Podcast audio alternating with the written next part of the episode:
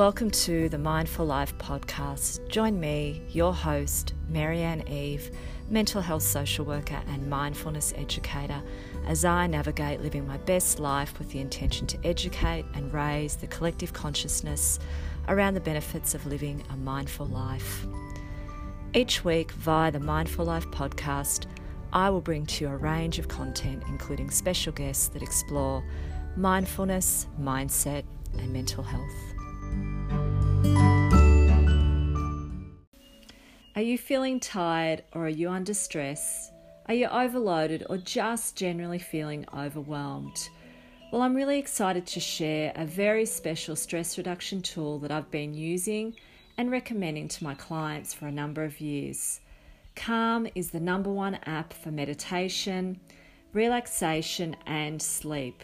With over 21 million downloads and achieving the Apple App of the Year in 2017, Calm is so perfectly aligned with all that I do as a mental health professional and all that I teach here at the Mindful Life podcast. It is the perfect stress relief strategy and the perfect mindfulness tool. The app has so many fantastic and easy to use features, including Daily Calm, a brand new 10 minute meditation every day 100 plus guided meditations covering anxiety, focus, gratitude, and so much more. 80 plus sleep stories to settle the mind and relax the body. Exclusive music tracks for focus, relaxation, and sleep. Calm Masterclass featuring world renowned mindfulness experts.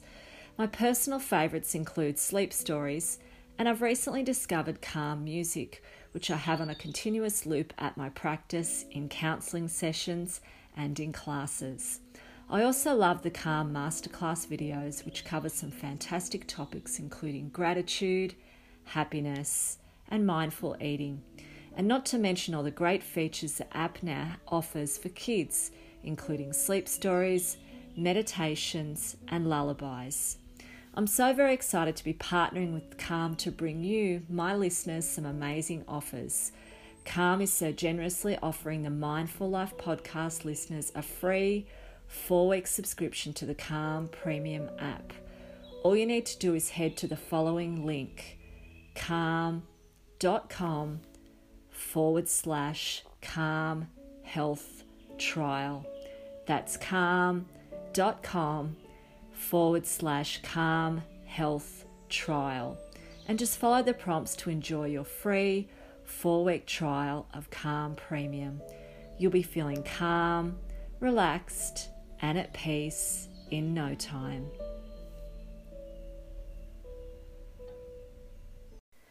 The Mindful Life podcast acknowledges the Wurundjeri people, who are the traditional custodians of the land on which this podcast was recorded we recognise their continuing connection to land, water, and community and pay respect to their elders past, present, and emerging.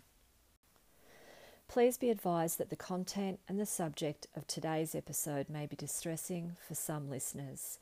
It deals with the subject of addiction and behaviours associated with problem substance use. Please exercise listener discretion. And if you feel you may be upset or triggered by listening, you may want to consider whether this episode is suitable for you. Australian mental health support numbers, including alcohol and other drug support numbers, are listed in the show notes if you do require support or assistance. Hello, and thanks for joining me for episode number 22 of the Mindful Life podcast. In today's episode, I talk about addiction. The field of alcohol and other drugs is an area that I've worked in on and off for a number of years, and I also have a special interest and passion for this very tough work as there is a history of addiction in my family of origin. When we strip it back, most of us are addicted to something, something that gives us instant pleasure, relief, or we may use it to mask or numb our pain, or even to silence our inner demons. But sometimes addictions and their associated behaviours can lead us away from our purpose. Addictions can dominate our life and our daily functioning and impact our interpersonal relationships. It can be a long, hard road for anyone struggling with an addiction, and a tough road also for their family and their loved ones. It's challenging work, but important work. This episode shares some of my insights and experiences in this field of practice and how I do the work of working with this very difficult to reach client group. Judgments must be put aside, and unconditional positive regard becomes your guiding principle, along with a determined, never give up attitude, and of course, a sense of unwavering hope. So, today I thought I'd talk about addiction. Uh, addiction's something that I'm quite passionate about. It's work that I've done on and off uh, for a number of years, um, and it's work that I actually enjoy. So there's many different types of addiction, but for the purpose of this podcast, I will be talking predominantly about problem substance use, that is alcohol and other drug usage, or AOD for short, which is what problem alcohol and drug use is often referred to in the helping field. So I've been working on and off in the field of addictions for around 14 years. My first role straight out of uni was actually as a drug and alcohol counsellor in a community health setting. This was a pretty full on role, um, but I did enjoy it and I hit the ground running. It was great learning. I learned a lot about human behaviour and the dysfunctional ways that people mask and medicate their pain with substances. The subject of addiction also can be quite triggering for me uh, at times, as my mother had major addiction issues right throughout my childhood and into my teen years, which impacted me greatly. And my father, who I never lived with and didn't really know, was also a problem gambler. So, when I do work with uh, clients who have addiction issues, I do need to look after myself, check in with myself, and just amp up my self care. It can be interesting uh, looking at some of the clients that present themselves to me, the lessons that they teach me, and it often feels like I'm coming full circle um, and learning so much from this work that I do along the way.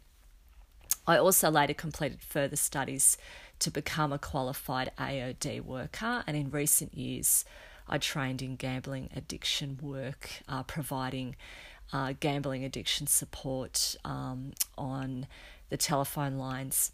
So there's a lot of crossover and what we call in my field dual diagnosis, which means that there are many people who have a mental health condition that self medicate with substances, and also many substance users who have mental health issues. Uh, so it can be a bit chicken and egg which come first, the mental health issues or the substances. So, why are people addicted or why do they engage in addictive behaviours? I think most of us are addicted to something, whether it be something as simple as sugar, our phones or other devices, caffeine, nicotine, gambling, gaming, exercise, people, or of course, substances.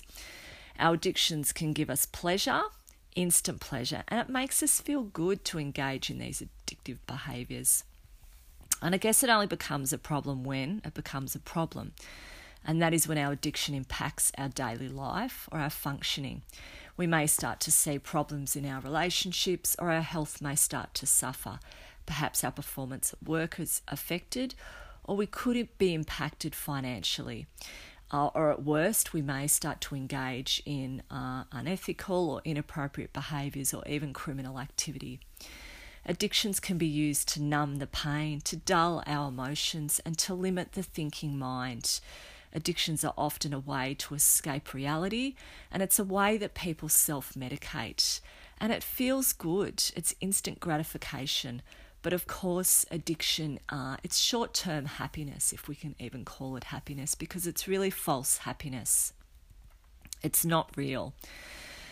And there's, a, there's if you look at it in you know two terms the psychological addiction where we feel we need to engage in the addictive behavior or we can't function uh, without that behavior you know it doesn't feel good if we don't engage in that addictive behavior and then of course there's physical addiction where if we are not engaging in the behavior uh, we start to feel some physical symptoms uh, of, of withdrawal or craving. And we can see that in simple addictions like sugar or caffeine. When we don't get our sugar hit or our caffeine hit, we may get a headache or we may get irritable. When we use addiction, um, we obviously get instant pleasure, but then the simple things in life can hold little pleasure because we're so used to that high from the addictions. And addictions can be very selfish and insular, as it's often a solo activity, so we often shut others out. In Buddhism, they talk about suffering and how we all desire to eliminate suffering from our lives. But addiction is really the opposite of this. We are running towards our suffering. But we treat addiction as a tonic for suffering. We may feel it's helping us with our internal pain, but addiction is just a mask to cover the inner pain and the demons. Addiction can damage our relationships, and addiction, by its very nature, promotes and encourages deception and it breaches trust. Those caught in the depths of addiction often lie about their use and are sometimes in denial. And I think owning our addictions can be hard. Taking responsibility is a tough call, and often blaming others is easier. You know, I'm engaging in these addictions because I've been through some difficult stuff in my life, or this person treats me badly. Um, so owning, you know, that dysfunction um, and the the reasons why um, we are engaging in the addictions can be really difficult. Admitting there is a problem is a beginning, but insight, that is stating, yes, I have a problem, is just the tip of the iceberg. There's a lot that needs to follow insight, and a lot of work and a lot of action from the client needs to be done. So, when clients do present to me with AOD issues or any kind of addiction, after the initial assessment, it can be helpful to explore the stages of change model with them. It usually puts things into perspective, and this is something that I quite often whiteboard with the client, and they can figure out exactly where they are at in the process of change. So, the stages of change is as follows. Uh, the client may be in pre contemplation where they really have no intention to change. They're enjoying their drug use, it gives them pleasure, and they're sort of weighing it up. There's more positives to the drug use than negatives. They might then move into contemplation where they're still using their substances, but they have some opposing positive and negative views about their use. Uh, they might still be enjoying it, but they're starting to see that it's causing difficulties, it's impacting their life. Preparation this is where the person has decided to change. They believe that their drug use is no longer serving them. Um, and there's more negatives than positives, so they are moving uh, into that uh, getting ready to change. Action this is where the person has actively begun to change their substance use behaviour. So they may be beginning to reduce their substance use and putting a plan into place to uh, stop, to move away from using their substances. And then there's maintenance, and the maintenance can last for um, an extended period of time. This is where the client um, has stopped using and they're working on sustaining the change over a long period. And of course, uh, lapse and relapse are very common, you know, during all of these stages. And um, quite often in the maintenance stage as well, where people may have a slip up, uh, which is seen as a lapse, or they may uh, resume problem use, which is considered a, a relapse. So the model, um, I think, is really positive because it highlights that lapse and relapse are a normal and natural part of the stages of change. And I'll cite the reference for this model in the show notes. If you're interested, you can do a little bit more research and check it out. So, my work is first and foremost client centered. This means I always start where the client is at. Uh, and in other words, for example, if a client comes to me and says, I really don't want to reduce my substance use, but I'd just like some support, I'll of course commit to working with the client non judgmentally. Uh, my role here would be to provide some education and to take a harm minimisation approach. Of course, it'd be the safest option for the client to cease or at the very least reduce their substance use, but it's not my role to enforce this. Sometimes clients may be resistant to, to change, or they may be ambivalent or just not ready. So, my support is always unconditional. All I ask is that the client not be intoxicated or substance affected in the session. So often it'll be two to three sessions before the client's ready to start to address, change, or reduce their substance or alcohol usage. So, what presentations do I see in my work? Mainly alcohol dependence. I do see a little bit of ice addiction. Um, I quite often see problem cannabis use. And more and more, I'm seeing addictions to prescription medication and over the counter medications uh, as well, particularly in women.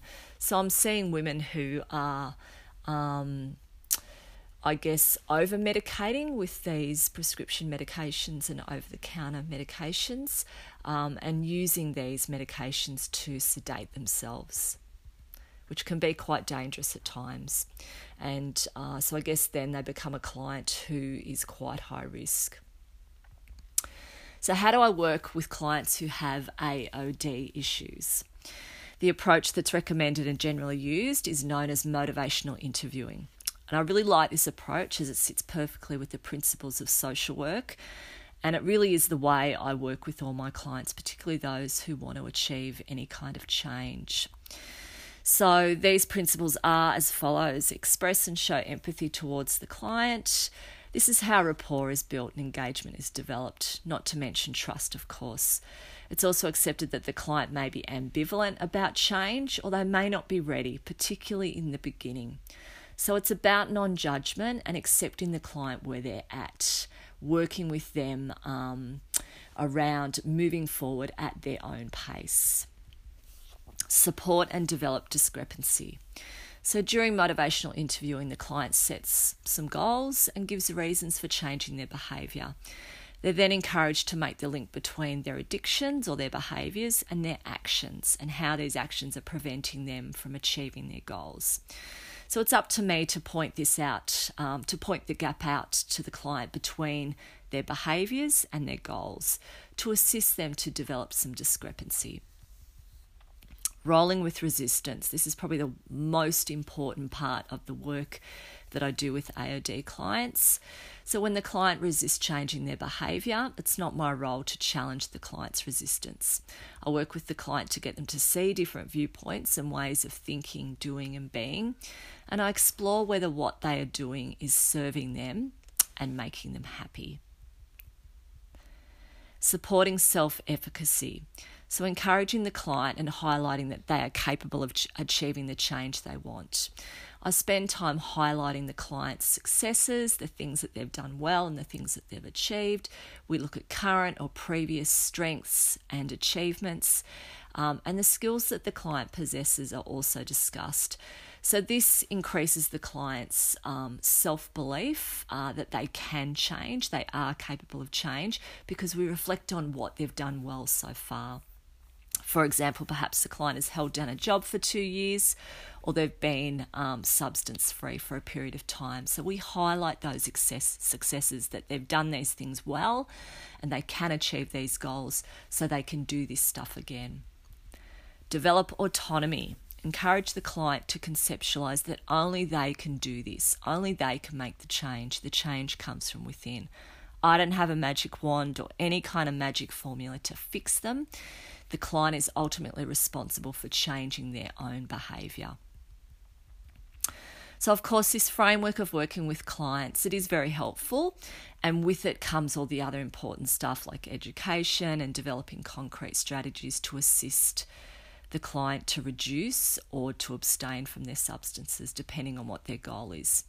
And along the way, we may start to address the underlying issues, uh, looking at what's driving the drug use, but often people aren't ready um, to do this work.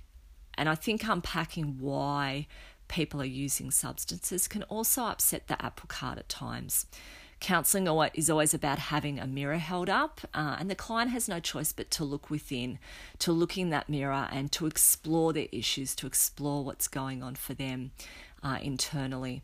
And many people aren't ready to do this. Uh, even my clients who don't have addiction issues often aren't ready to do this, and sometimes it's not appropriate to um, to explore this stuff, particularly if clients have um, a trauma his- history. It can be quite uh, painful and triggering to bring up some of that past stuff, and it can actually. Um, you know, exacerbate their use. It can in, in increase their use, or it can send them into relapse. So sometimes it's just more effective to teach the skills to move forward. In some cases, after a few sessions, the client may make the decision to go to detox or perhaps to undertake a home based detox with the support of their GP. So it's at this time that the client's support needs are very high. There can be physical symptoms, and the client can become quite unwell. The chance of relapse, of course, is really high around this time as many can't cope with the physical discomfort and the psychological discomfort that detoxing and letting go of old habits brings.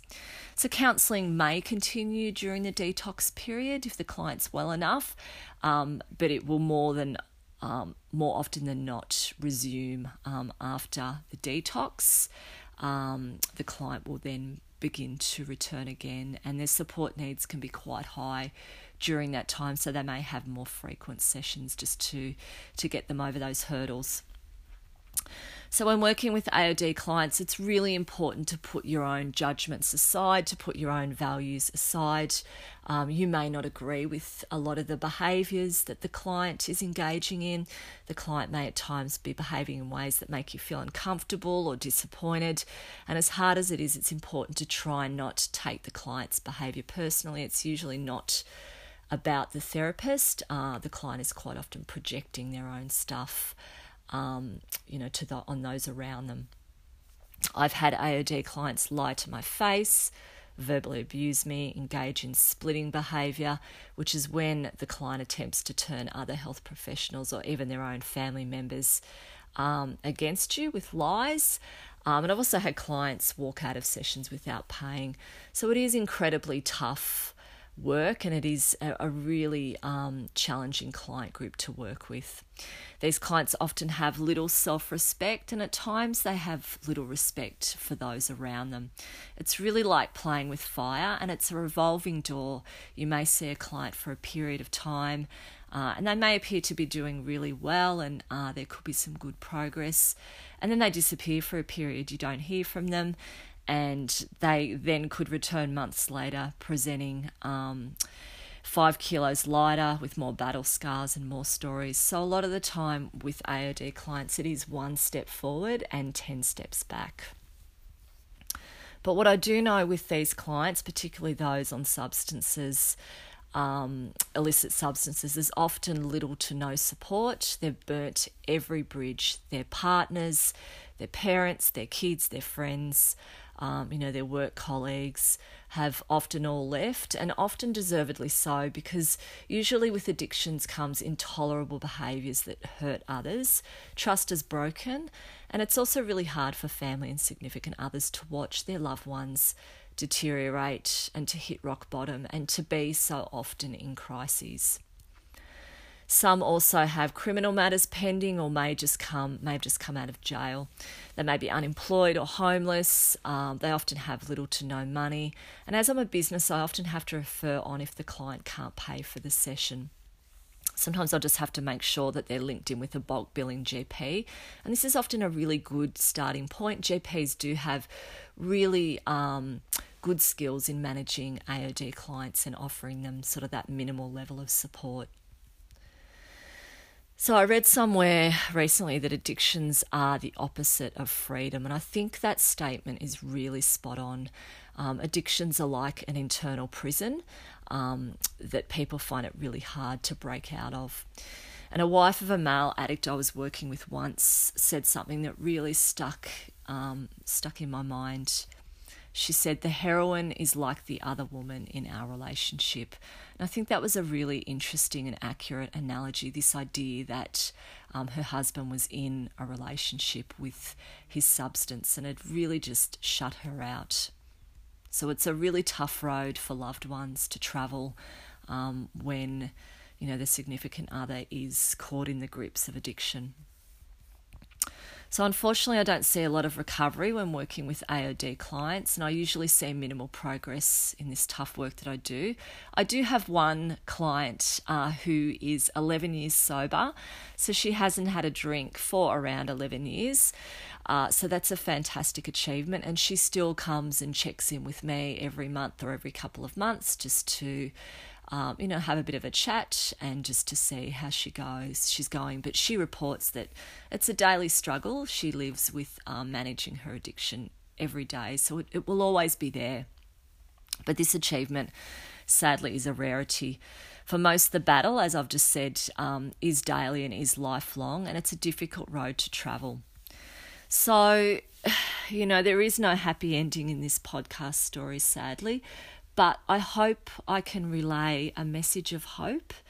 Uh, sometimes it's all we have. You know, I do see successes, I do see people that overcome these demons, but I think even if there's small progress, even if I get clients uh, thinking, um, and working through some of the stuff and making some small changes, you know, that is a success.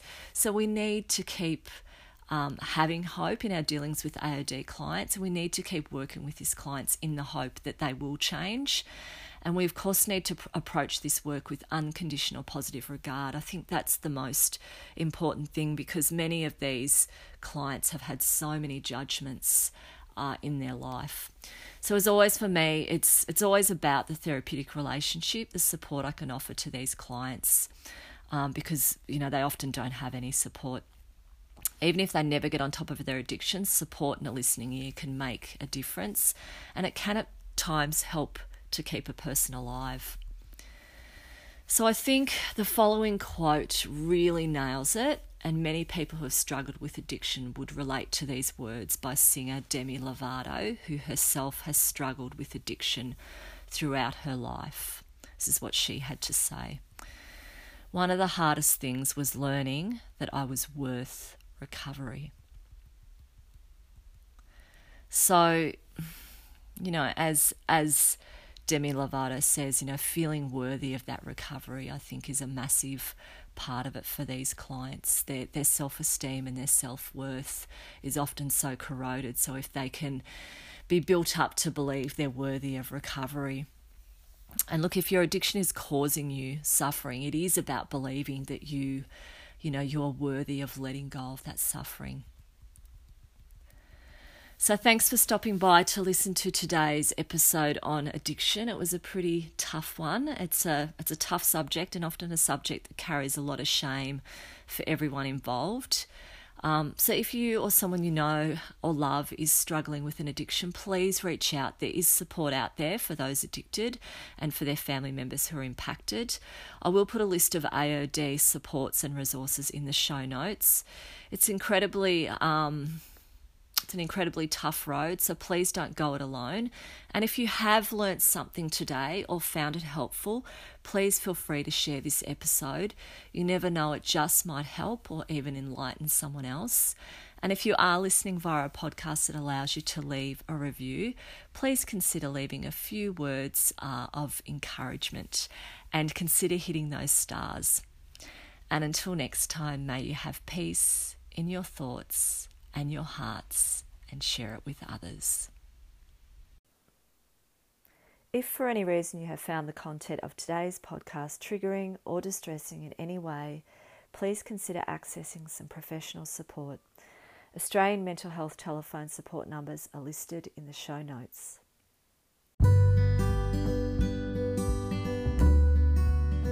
You've been listening to the Mindful Life podcast with your host, Marianne Eve mental health social worker and mindfulness educator.